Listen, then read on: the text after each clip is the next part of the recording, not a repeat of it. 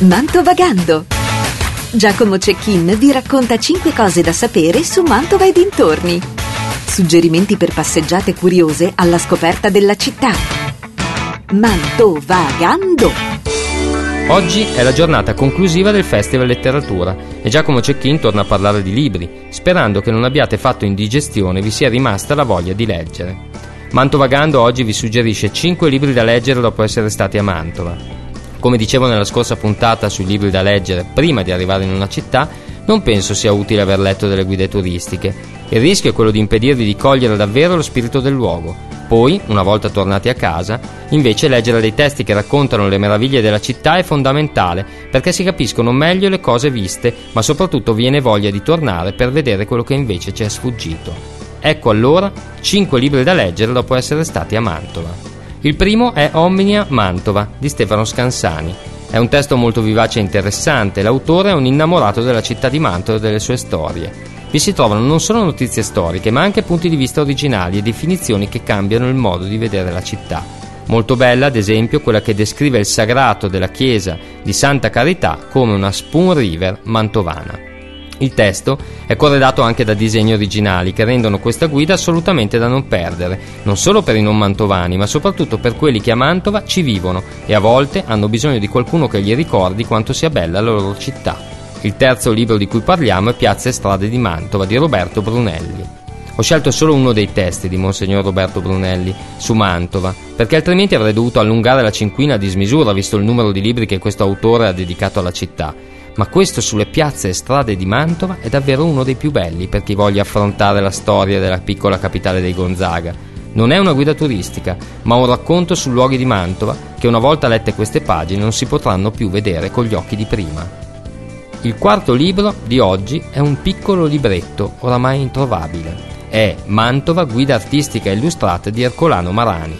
È forse il più datato di quelli suggeriti in questa cinquina, eppure ancora oggi è assolutamente insuperabile. Ercolano Marani era un grandissimo storico, un appassionato della storia di Mantova ed è riuscito a sintetizzare in questa guida una quantità incredibile di informazioni.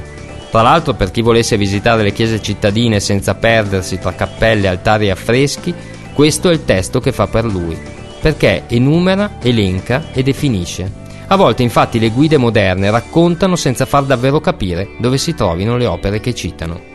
Il quarto libro è il Palazzo Ducale di Giuliano Algeri.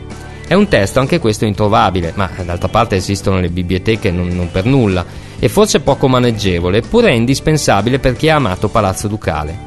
I saggi che affrontano le storie dei vari luoghi della reggia dei Gonzaga, seguendone lo sviluppo cronologico, sono approfonditi e dettagliati. Inoltre le tavole finali chiariscono l'evoluzione del palazzo ducale in modo molto efficace e anche il prospetto sinottico delle denominazioni dei vari appartamenti nei secoli è davvero unico senza dimenticare che tra i testi citati fino ad ora è quello con l'apparato di illustrazioni più completo. Ma non possiamo finire la cinquina di oggi senza citare Il Palazzo Te di Amedeo Belluzzi. Sono due i volumi che l'editore Franco Cosimo Panini ha dedicato a Palazzo Te. Il primo, fotografico, non si lascia sfuggire nemmeno un dettaglio della villa del marchese, poi duca Federico II, la villa costruita da Giulio Romano. Il secondo volume, con i testi di Amedeo Belluzzi, è una miniera di informazione per gli appassionati della storia del palazzo. Dall'origine del nome di Palazzo Te alle lettere che si scambiano Giulio e Federico durante la costruzione della villa, a tutte le storie degli affreschi, alle tecniche utilizzate e agli artisti coinvolti. Tutte queste informazioni sono citate in questo splendido libro. Certo, non è fatto per chi ama la sintesi, ma per i fan del palazzo è davvero una lettura imperdibile. Avete davanti ancora una giornata di festival letteratura piena di incontri con gli autori, letture e passeggiate in giro per Mantova. Se volete dei suggerimenti su itinerari inconsueti, potete ascoltare le puntate precedenti di Mantovagando sul sito www.radiobase.eu. Per chi invece si è ormai affezionato a questa trasmissione, Giacomo Cecchin vi aspetta domenica prossima alle 9.30 e in replica alle 18.30 sulle frequenze di Radio Base. E parleremo di... no, non ve lo dico. Scopritelo insieme a me la prossima puntata. Buon festival Mantovagando. Mantovagando. Giacomo Cecchin vi racconta 5 cose da sapere su Mantova e dintorni. Suggerimenti per passeggiate curiose alla scoperta della città. Mantovagando.